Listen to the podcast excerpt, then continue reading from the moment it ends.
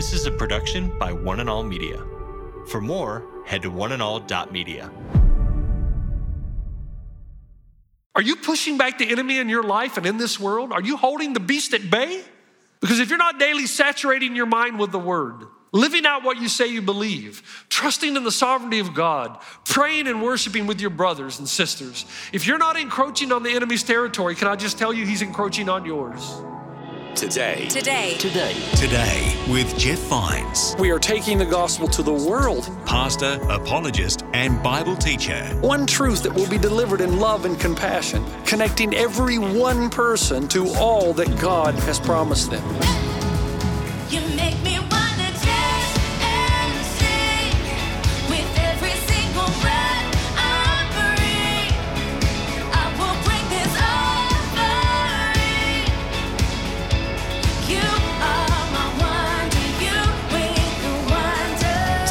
Today. Today. Today. Today with Jeff Vines. My name's Aaron, and you are listening to another episode of Today with Jeff Vines. Today, we're continuing Pastor Jeff's message, looking at Revelation chapter 13 from our series titled Don't Panic. Now, this series is going to be taking a look at what the book of Revelation has to teach us today. It's the book where John records his apocalyptic visions. So, let's see what else Pastor Jeff can unpack from these passages as we finish this episode today on Revelation chapter 13. He's also going to attempt to answer the question that so many people are asking when will the end come? Here's Pastor Jeff.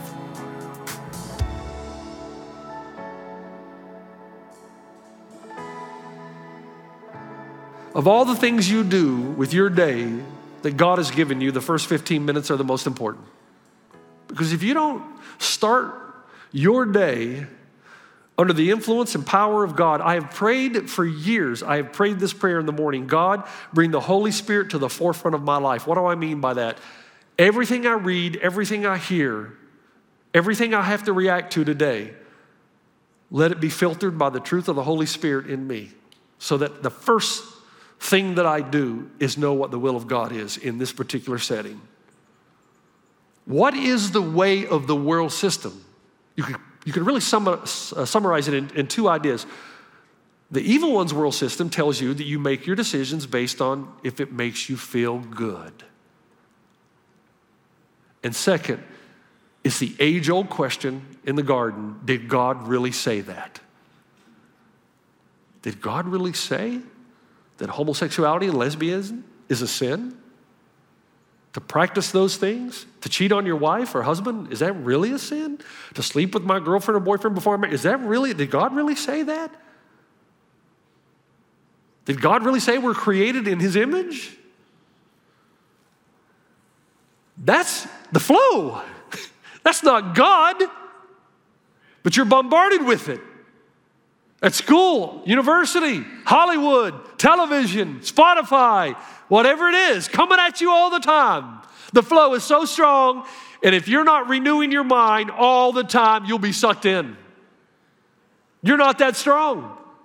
I just wonder if someday there will be so many Christ followers, when they hear those words, I never knew you, I think they will be so surprised. And I wonder if God would say, I sent you warnings day after day. My prophets warned you. My preachers pleaded with you. I gave you my word again and again and again. And if you'd paid attention, you would have read. So if you think you're standing firm, be careful that you don't fall. 1 Corinthians 10 12.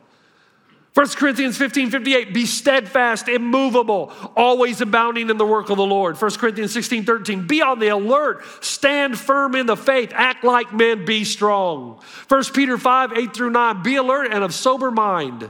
Your enemy, the devil, prowls around like a roaring lion looking for someone to devour. Resist him, stand firm in the faith, because you know that the family of believers throughout the whole world is undergoing the same kind of sufferings. Ephesians 6:11 put on the full armor of God so that you'll be able to stand firm against the schemes of the devil. But you got caught up in the flow because you didn't take the battle seriously. You thought you could just mosey on through life with no intentionality, with no clear direction. And the flow got you. So you pursue the same things that everyone else pursues. You look like people of the world. And I wonder if God would say, How did you miss that? Did you think I was kidding? Did you think somehow this didn't apply to you, that direction, not intention, determines destination? You may want to get there, but did you restructure your life in such a way Were there disciplines in your life to pursue the things of God? If not, of course you fell into the flow and were dragged away from me. If you're not pushing back evil every day of your life, evil will be pulling you in. You are in a constant 24 hour spiritual tug of war. And if you're not pulling, it's pulling you. If you're not tugging, you're being tugged until you find yourself in a flow that's extremely difficult to escape. You will find yourself in a spiritual tsunami. You've been there for so long. That's why young adults, when they tell me, you know, Pastor Jeff, I believe the Christian stuff, but I'm kind of going to have a little fun in my life early on. Later in life, I'll come to Jesus. No, you won't. No, you won't, because by that time, you realize the small percentage of people who make a decision for Jesus in older age, you're so deep into the flow, your head's underwater, you're in a spiritual tsunami that you can't find or see your way out. A great example of what I'm trying to express happened on, anybody know this date? June 6, 1944. D Day. The price paid to secure Omaha Beach was enormous. 4,413 men died that day. And at the end of the day, just a small piece of land had been secured. In fact, at the end of D Day, in one sense, nothing much had changed. The vast majority of Europe was still under the power of the swastika. Evil was still on the throne of this world. In fact, there was only a small plot of ground, a few feet of sand on an obscure stretch of beach that was not under the domination of the enemy. But on the other hand, everything changed now because there was a small opening, a small crack, a tiny crack that would get larger and larger and stronger and stronger every day. There's still a lot of fighting to do, but day after day, the enemy's hold over the entire continent was weakening.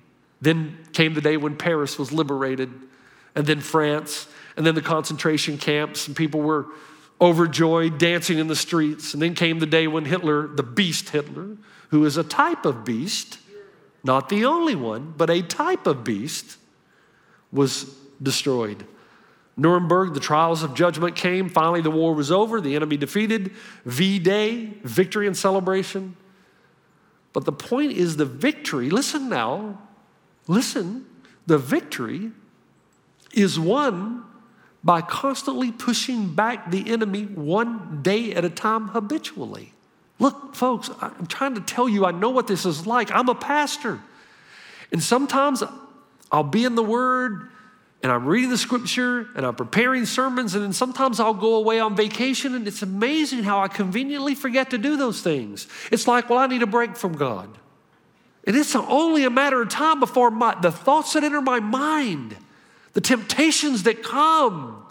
It's amazing. It is a constant battle that the system or world order in which we are in, as it is governed by Satan himself, wants to destroy you. Look, that's why we go to church. It's why we read our Bibles. It's why we journal our thoughts. It's why we spend time in prayer. It's why we're in community groups doing life together. Not that we're trying to earn salvation, but we're trying to stay out of the flow. Look, physical atrophy is harsh. I hate physical atrophy, and I've been fighting it for a long time. I'm just tired of fighting it, man. If you don't put the resources to work that God gave you, you will just day after day weaker and weaker. And you like playing golf, you won't be playing any golf. But spiritual atrophy, if physical atrophy can do this, do you realize that if you don't put or use the resources God has given you, you will disintegrate spiritually? Do you understand that? You think the Bible was just a project God did for fun? You think church and worship, God established His church, and the gates of Hades will never prevail against it. Will it prevail against you? Are you pushing back the enemy in your life and in this world? Are you holding the beast at bay? Because if you're not daily saturating your mind with the word, living out what you say you believe, trusting in the sovereignty of God, praying and worshiping with your brothers and sisters, if you're not encroaching on the enemy's territory, can I just tell you he's encroaching on yours? There is no neutral ground here. This calls for patient endurance and faithfulness on the part of God's people. How do we respond? One, with patient endurance. Expect the world to deteriorate, but don't allow it to pull you into the flow. Keep tugging away with the disciplines, the spiritual disciplines of your life. Second, quickly and finally, with faithfulness, stand your ground. while the world tries to pull you away. Do you remember the California wildfires? Uh, 2017, I believe, and the story that came out about a dog named Odin. Roland Hendel, as his home is burning, had to make a split decision force his dog Odin into the car or leave him behind. Problem is, he goes on to say Odin refused to leave the eight goats he has been assigned to protect from coyotes and mountain lions. At night, Odin simply will not leave his post. So while the fires are burning, Roland Hendel says, the dog owner says, when I approached him, that is Odin, to carry him away to save him from the fires, he sat down in front of the goats and growled. He was not moving, he was not leaving his post. And Mr. Hendel said, the flames were racing toward my property. There was no time to load the goats or to try to get them on board. I had my 14 year old daughter. We had to get out of there and get out of there now. We barely escaped with our lives. And if you know the rest of the story, 40 people died in that fire, 5,700 homes destroyed. The story goes on to say the next day he fought his way through traffic and roadblocks to arrive back at his home to find everything destroyed except for Odin, who was there waiting for them with all eight goats. He goes on and he says he had risked his life to stand his ground and stay true to his calling. His fur was singed, his paws were badly burned. He was limping, clearly exhausted, often lying down, but he never left his post. He had to have taken the goats to higher ground, but now he's home again. This is about as practical a sermon as I could ever preach to you. The world's going to do a number on us, and it's coming. Will you stand your ground when the world falls apart around you? Will you keep your post when the flames rage against you? Will you exhibit staying power when all of culture, morally speaking, is moving away from God? Will you stand your ground? In love, in love, but will you stand your ground?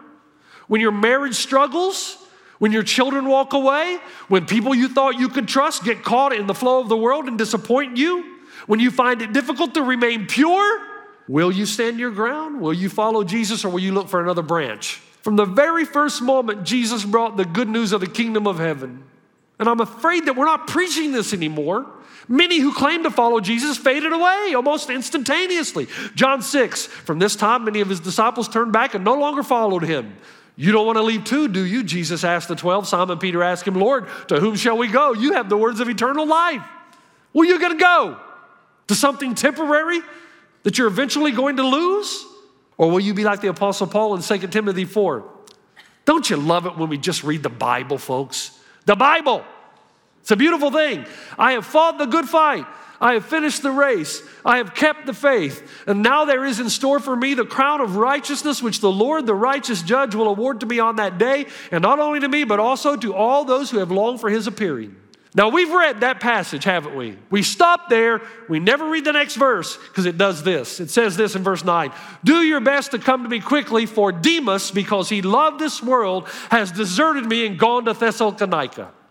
There's always going to be deserters who love the world so much they just cannot pay the price, the cost. But for those who fight this battle, who stand to their ground, who remain at their post, like Odin, you may find yourself limping, clearly exhausted, often having to lay down, but you will find your way home, your ultimate home. And Jesus will say, Well done, good and faithful servant, enter into your joy and rest. You know why, you know why he says enter into your rest, right? Because you're tired. Anybody tired? Anybody had enough? But stand your ground, stand your post. And when you're in heaven, with God for the billionth year, the pain and disappointment of this world is going to be seem hardly worth mentioning, right? That's what Paul says in Romans 8. I consider that our present sufferings are not worth comparing with the glory that will be revealed in us. Okay, before we hit the beast of the earth next week, what are we to expect? Pain, suffering, and death in an evil world system. How do we respond? We endure with faithfulness. And then that third question when will the end come? Boy, I've been waiting for this, Pastor Jeff. Pastor Jeff knows. He knows. He, he told us. That's right. Nobody knows. Matthew 24, 36, but about that day or hour, no one knows, not even the angels in heaven, nor the Son, but only the Father. So even Jesus, in his human form, was not aware of the day. Only God knows that. However, later on in that passage, listen carefully now. Now learn this lesson from the fig tree. As soon as its twigs get tender and its leaves come out, you know that summer is near. Even so, when you see all these things, you know that it is near, right at the door. Listen to this next verse very carefully. Truly, I tell you, this generation will certainly not pass away until all these things have happened. Say what? Wait a minute. How could that be?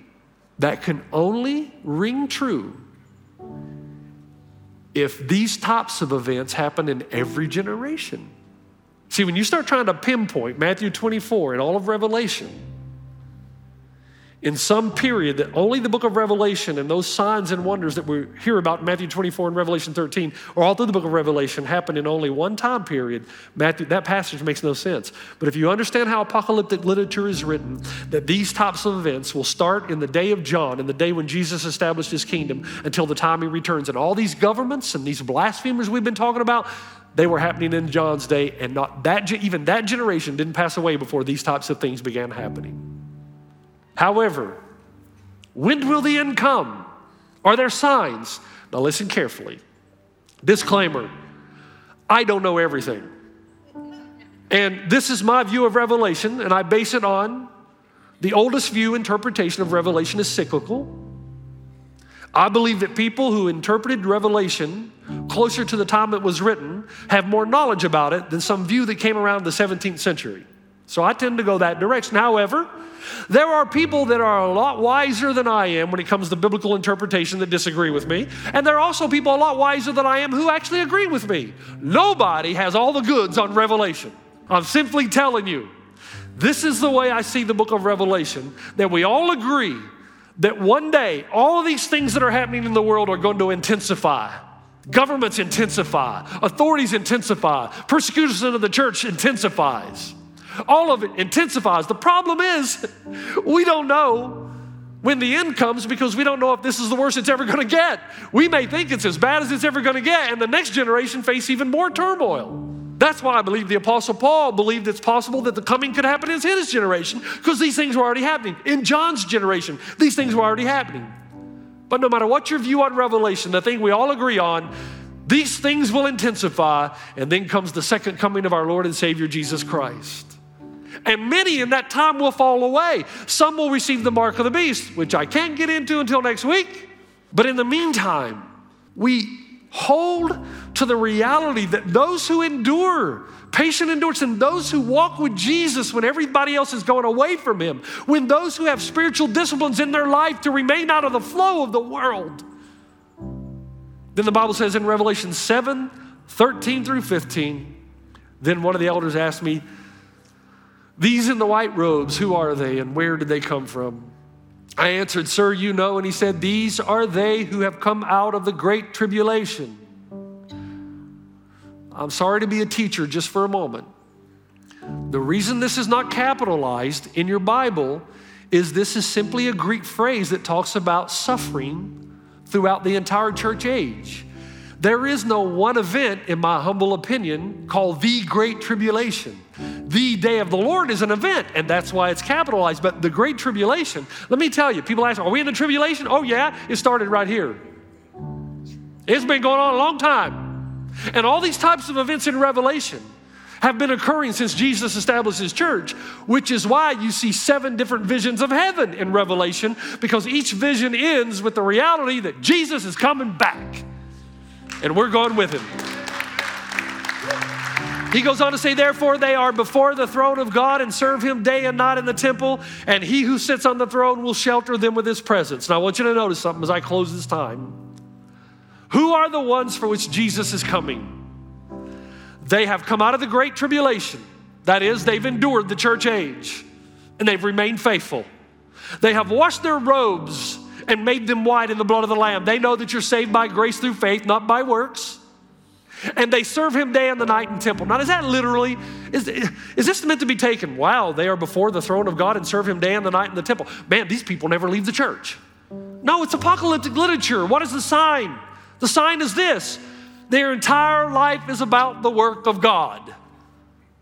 Their entire life primarily is about the work of God. And this, my friends, is the gospel salvation by grace through faith, tested and proven by service and worship to Christ the Lamb, and their willingness to remain faithful to the end.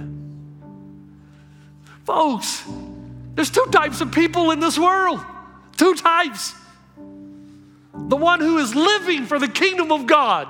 Now, you have a life, you have your wife and your children, you get a job, you have a career, you make some money, you try to do a lot of good in the world, and all those are fine.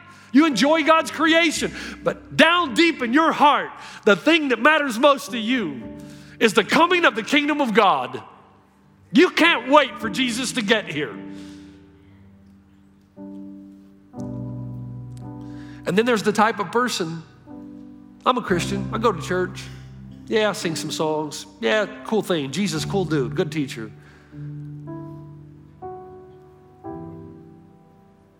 Depart from me, away from me. I never knew you.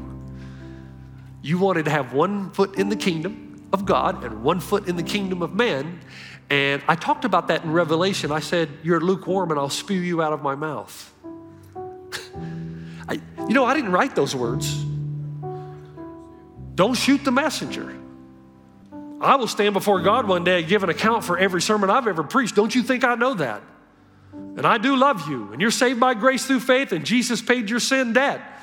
But I'm trying to tell you there's a natural byproduct in your life when you truly understand what Jesus has done. You don't live ultimately for this world, you live for the kingdom that is to come. We eagerly await a Savior. And I'm asking you this weekend, I don't know how you're going to do it, and I don't know how. I'm not sure exactly what you need to do with God. That's between you and God. But there's many of you that will hear this message online down in New Zealand, Australia, and London through Europe and right here. You need to rededicate. Remember that old word? It's rededication time. You realize you're in the flow. It got you. You got habits in your life that are nothing more than godlessness, or probably nothing less than godlessness. And you've been off path and off kilter for so long. It's time to rededicate. Time to say, okay, God, I'm in. You need to repent. I'm in. You know what repentance means, right?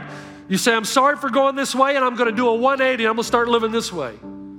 I may not be perfect, God, but I'm really going to get into the Word. I'm really going to try to live the life Christ taught me to live. I know I'm saved by grace, I know it, and I'm grateful. And God, I'm not trying to do this to earn some heavenly reward, but I do know that if I've truly experienced Jesus, the kingdom of God becoming a reality in my life should forever be present.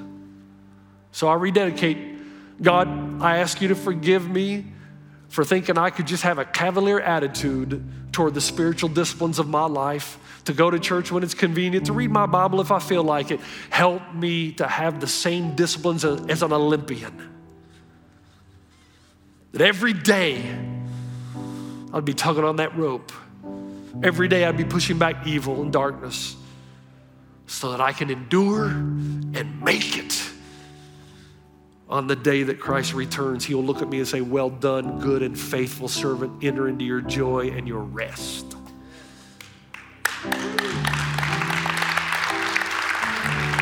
God help us all. God help us all. Father, thank you for hard words. Forgive us where we play around with things like this and somehow we think that without any effort we'll just somehow get caught up in the flow of the Spirit without any discipline in our lives, without any real passion in our lives to pursue Christ. Open our eyes to the reality this world is moving us away from Christ. It calls what is evil good and what is good evil. And just as was spoken in the garden in the beginning, we live in a world that constantly questions did God really say that? When we know in our heart God has given us a roadmap that leads to redemption, repentance, and regeneration. We repent and we follow you in Christ's name.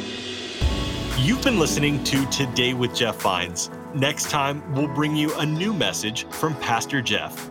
You can listen to more messages like this. Just search for Today with Jeff Vines" wherever you listen to podcasts.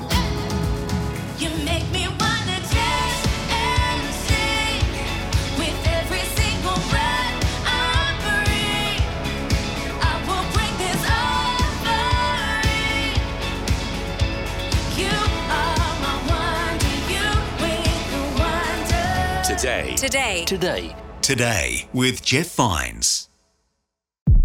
This is a production by One and All Media. For more, head to oneandall.media.